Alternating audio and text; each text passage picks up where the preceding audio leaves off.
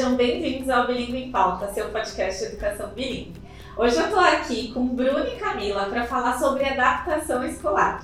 Esse tema aqui não é importante só no começo do ano, mas sim ao longo de um longo período. Bom, Sejam bem-vindas, minhas primeiras convidadas do ano. Eu estou muito feliz de estar aqui com vocês. Eu quero que vocês se apresentem, expliquem por que, que vocês foram convidadas para esse bate-papo e aí a gente já começa. Só uma coisinha, antes da gente começar, quero dizer que a gente está gravando na escola no segundo dia de aula e a adaptação tá rolando aí. Então pode ser que no áudio você escute umas crianças brincando ou até chorando. Agora sim, por favor, Bruna.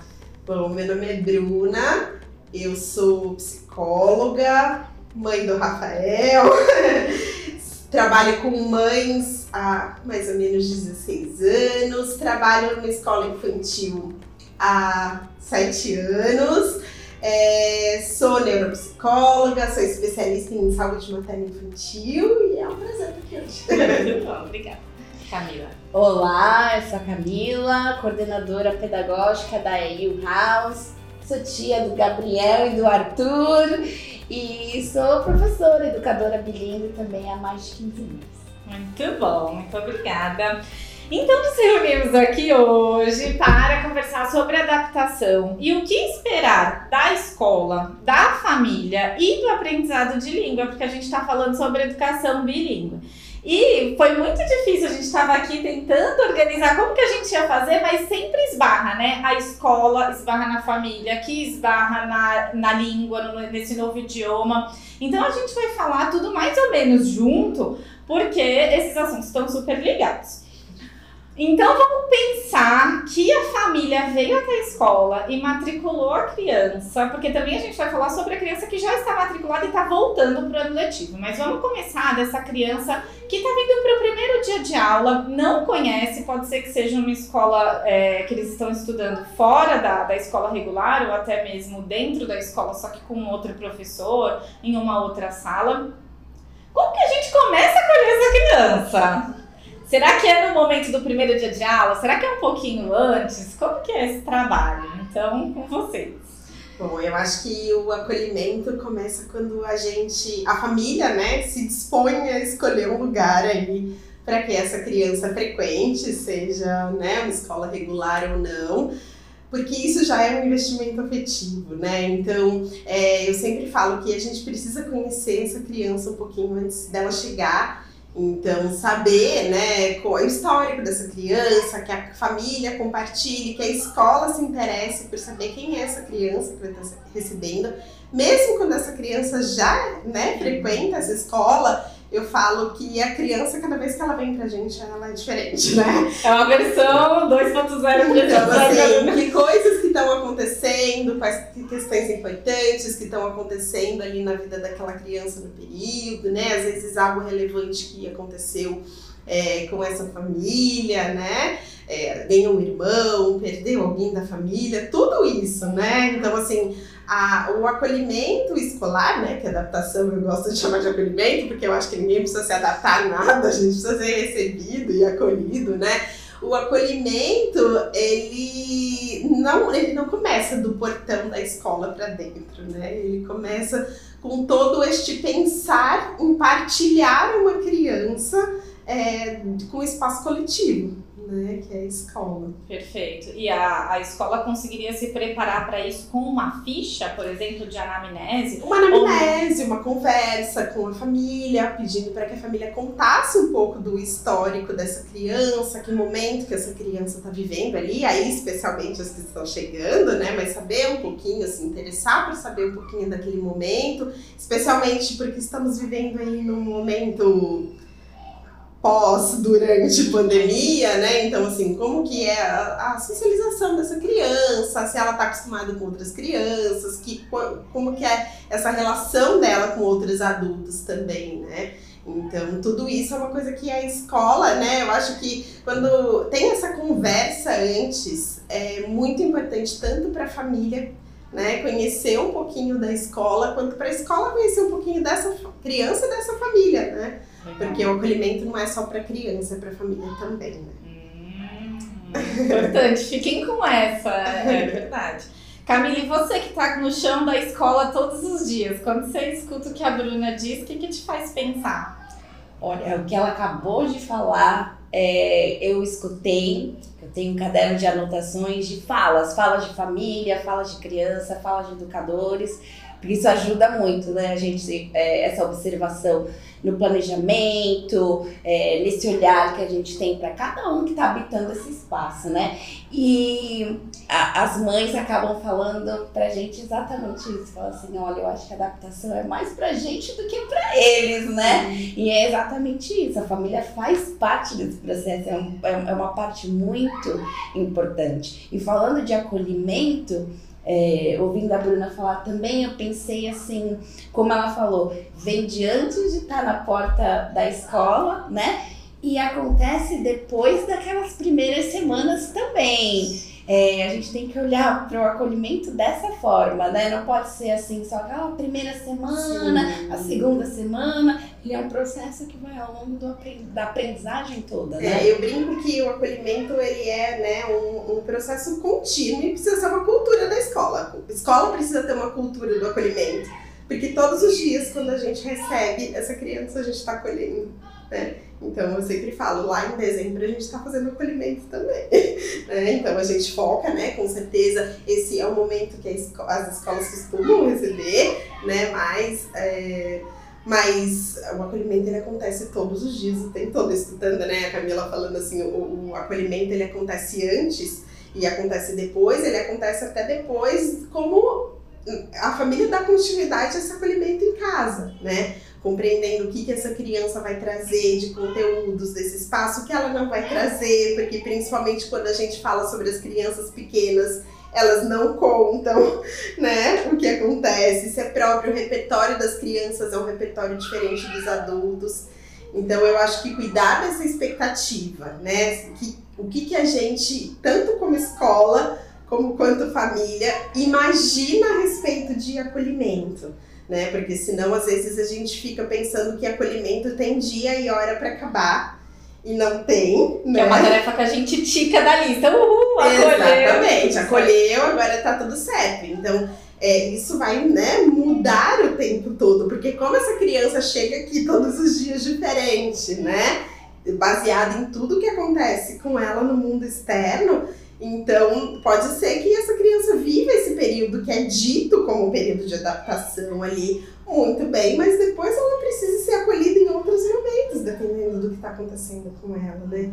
Então, acho que a escola entender que essa adaptação não tem dia e hora para acabar e a família também entender isso, né? E isso vai falar muito também de quanto a gente, família e escola, vai precisar flexibilizar né? Porque é, se a gente tenta ir né, no caminho de seguir um plano, né? Muitas vezes quem convive com criança sabe que criança é sobre imprevisibilidade, né?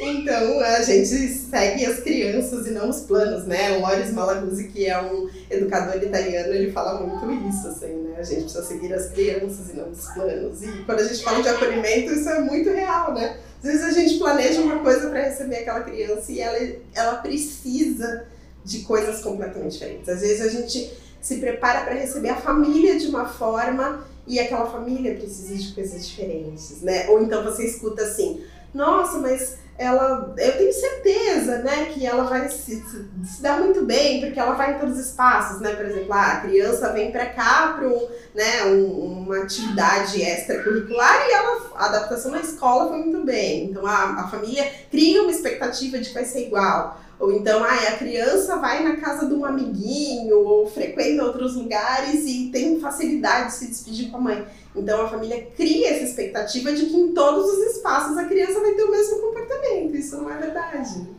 E nem constante, né? Porque pode ser que a primeira semana, né? A gente tem casos, a primeira semana foi tranquila, a primeira quinzena foi tranquila, daqui a pouco, upa, passou 20 dias ela começa a chorar no portão. E o que, que aconteceu, né? Ah, então a adaptação não aconteceu. Ou aconteceu um problema, né? Exatamente, né? Pode pensar que aconteceu um problema muito legal. Eu gosto muito do jeito que a conversa tá indo, porque é realmente do, da, da forma que eu expliquei no começo, né? Tá tudo junto ali. E aí chegou o primeiro dia. Então, a, o que a gente pode esperar da escola e da família, que a, quem está ouvindo, acredito que esteja, né? Se você não acompanhou, vamos lá, agora eu, eu imagino que seja um resumo. Que a escola faça essa anamnese e que converse e que entenda qual que é o período, é, quais que são os gostos, as necessidades e o momento que essa criança tá. Falar até um pouco, né, para a família, eu imagino, sobre como que vai ser esses primeiros dias. É, mas aí chegou o dia D, tá aqui na escola, trouxe, às vezes é a primeira experiência é, fora de casa que a criança tem. É, o que, que a gente espera e como que a gente trabalha nesses primeiros dias mais próximo à forma ideal e respeitosa com as crianças? É, eu acho que a primeira coisa a respeito disso é a gente entender que tem uma grande probabilidade de ter choro, principalmente quando a gente fala de crianças pequenas, né? E aí a gente entender que choro é a linguagem da criança, principalmente das que verbalizam muito bem, né? Elas se comunicam pelo choro né? E eu falo sempre que é diferente é, deixar chorar e deixar chorando. Deixar chorar é a gente deixar que a criança se expresse.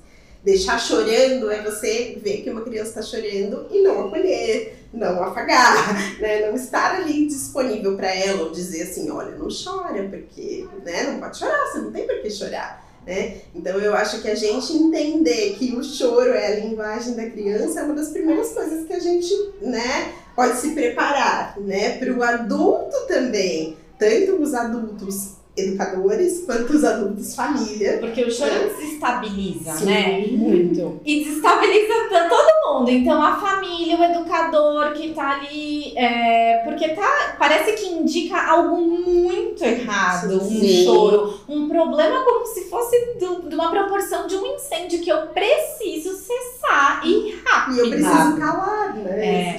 E a gente está caminhando, acho que de uma forma geral, para esse lugar, inclusive os adultos, onde existir no desconforto é muito rico. Você passar, sentar com a sua emoção é muito rico, coisa que há tempos atrás nós não tínhamos, né? A gente ouvia muito. Ah, e assim, o mais acolhedor era. Ah, mas não precisa chorar. E aí já, nossa, você fala assim, né? Que legal. Muito bom que a gente tem pesquisas, investigações e coisas para levar a gente para esse outro. E quanto Outro isso é lugar. educar a emoção, né? Quando você diz para o outro, você pode chorar. É difícil mesmo, mas eu tô aqui com você. Eu tô te vendo, eu tô te Uhum. olhando. Né? Eu posso te ajudar a passar por isso. Né? Legal. Nossa, puxa, que valioso essa informação e, e que, as, que você que está escutando a gente, que volte nesse episódio depois, porque é uma coisa que a gente precisa ouvir quantas vezes até a gente conseguir incorporar cada vez um pouco mais na nossa rotina, né? É realmente muito valioso. Exatamente, você sabe uma coisa? Até assim, com a minha irmã ou com minhas amigas, é, sendo educadora, você vai praticando isso, eu acho que vai te tornando uma pessoa tão melhor. E aí agora, para elas também, eles que participam da minha vida, mesmo adultos, quando alguém tá chorando, quando alguém não tá no momento bom, é, eu nunca mais faço aquela, ai, não chora, porque a gente faz assim até um com o outro. Agora eu já disse, o que, que você precisa agora? Pode chorar, eu tô aqui. Eu adoro isso, descobrir esses momentos onde eu percebo que ser educador e estar em contato com as crianças me faz muito melhor como pessoa diariamente. Sim, se você falar isso outra vez, a gente vai enganar a chorar. Porque ouvir isso é muito poderoso. Pode chorar, eu tô aqui, né? É um- de, de um conforto raro na vida. Quantas vezes vocês já ouviram isso sendo essa fala endereçada para vocês Exato. mesmo enquanto adultos, né? Então, se a gente puder conseguir mudar essa história, é muito poderoso falar E isso para que, que criança. mundo, que universo que a gente vai apre- apresentando para a criança quando a gente diz aqui sua emoção cabe, pode vir com, com o que você tem. Perfeito, muito legal. E agora, Camila, eu queria perguntar mais para você. E Bruna, por favor, traga esse apoio. É, porque na educação bilíngue tem muitos cenários possíveis, Mas existe um ponto extra, como se fosse a cereja do bolo, esse idioma novo, que pode ser o inglês, mas pode não ser, pode ser algum outro. E como que fica, além de todas essas questões da expectativa da família, da criança num lugar novo, ou que se não é um lugar novo, é um professor novo, uma sala de aula nova, os amigos são diferentes do que estava acostumado, e tem essa cerejinha que eu tenho que lidar, que é falar em inglês ou ouvir as pessoas falando em inglês. Uma coisa que a gente não pensa muito é que a gente adulta é muito maior do que as crianças, principalmente a gente está falando né, de crianças pequenas. Então vem aquele ser gigante ainda falando umas palavras que eu nunca ouvi na minha vida. Como que a gente trabalha com o idioma nesse momento inicial e também depois estendendo aí, né, esse acolhimento? Ó. Olha, uma coisa interessante como a gente estava mencionando antes, saber da onde a gente veio e até onde a gente chegou, né? Então a gente vem de um lugar onde uh, nós mencionávamos aquele switch, ou seja, aqui a gente fala uma, cor, uma língua, aqui a gente fala outra, ou então vem de um lugar até não pode a criança não pode saber que você fala português até. Quem nunca? E assim, tudo bem, era o que a gente tinha na época, né? Os, com os recursos, e, mas que bom que nós tivemos tantas pesquisas também, é, é, pessoas engajadas querendo saber mais sobre isso, então a gente já sabe que as duas línguas existem no mesmo espaço e elas podem se complementar, se ajudar, pegar uma para cá, uma para lá, para te ajudar a chegar no outro espaço. Eu acho que e esse espaço é o que o desenvolvimento integral dessa criança desse adolescente, que envolve tantos momentos e tantas necessidades. Então, quando tá claro pra gente qual é o objetivo daquele momento, a gente consegue fazer, eu acho que uma boa decisão nesse sentido. Observação é muito importante para você ver o que, que aquela criança precisa naquele momento.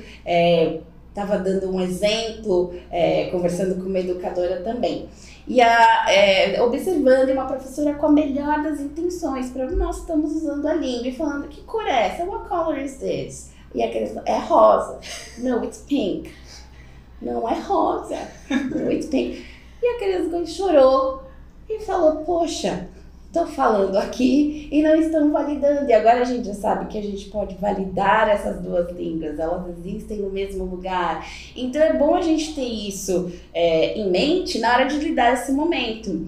É, como é que o, o português pode, de fato, ajudar o inglês a existir? Se nesse primeiro momento você toma uma decisão de usar aquela língua principal para acalmar, para suavizar uma interação, ela já vai te te dá a oportunidade de trabalhar o inglês nas outras que vão seguir, né? Então, se você tem esse objetivo claro, o que, que é importante também, eu acho legal falar para sua equipe, para o seu grupo, o que, que a escola acredita também é bem importante. Mas quando esses objetivos estão claros e a gente entende o que, que é esse acolhimento desses sentimentos, dessas emoções, né, de todo mundo que está entrando aqui na escola, fica mais fácil tomar essa decisão. Mas eu acho que o mais importante é saber que uma língua dá a mão para outra e pode ajudar a outra. Se não vira, desculpa, uma imposição monolíngue, né? É, e aí então dá, é isso que você falou, do portão para fora você só fala de um jeito, do portão para dentro você só fala outro e você será punido se você falar dessa outra forma que é o jeito que você sempre falou, que você sabe que aquela outra pessoa fala, né? Ah, por favor, Bruna. E eu, eu fico pensando, né, como psicóloga, assim, é, o que, que é comunicação, né? Quando a gente amplia esse conceito de comunicação, pensando que a gente comunica com o nosso corpo, a gente comunica com o nosso olhar, a gente comunica com a nossa postura também, né? E quando você vê duas crianças com línguas diferentes, né? E como elas conseguem se comunicar e brincar juntas, e você fala, nossa, tem muito a ser aprendido aqui, né? Porque comunicar, eu acho que é muito mais sobre uma postura acolhedora do que se você vai falar português ou inglês, né? Então, acho que assim, a, a forma como você se coloca para aquela criança, a sua disponibilidade, a inteireza de estar ali, inclusive sem se preocupar se o que você vai usar é língua A ou B, né? Mas você estar inteiro ali é muito percebido, né? Porque a criança ela tem essa coisa do, do corporal, do olhar no olho, né? E eu sempre falo até, né, quando a gente trabalha ali no, no dia a dia de uma escola, é, dizer assim, às vezes a gente precisa falar menos, estar mais. Né? Então, esse momento do acolhimento, eu sempre falo né, para as educadoras, assim, nas formações que eu faço, que é, procure dar menos palestra e estar mais ali, né? A criança, ela quer que a gente esteja inteira, né? Perfeito. É, é uma, eu gosto de usar exemplos do que aconteceu já comigo, porque sim, tem uma proximidade, né?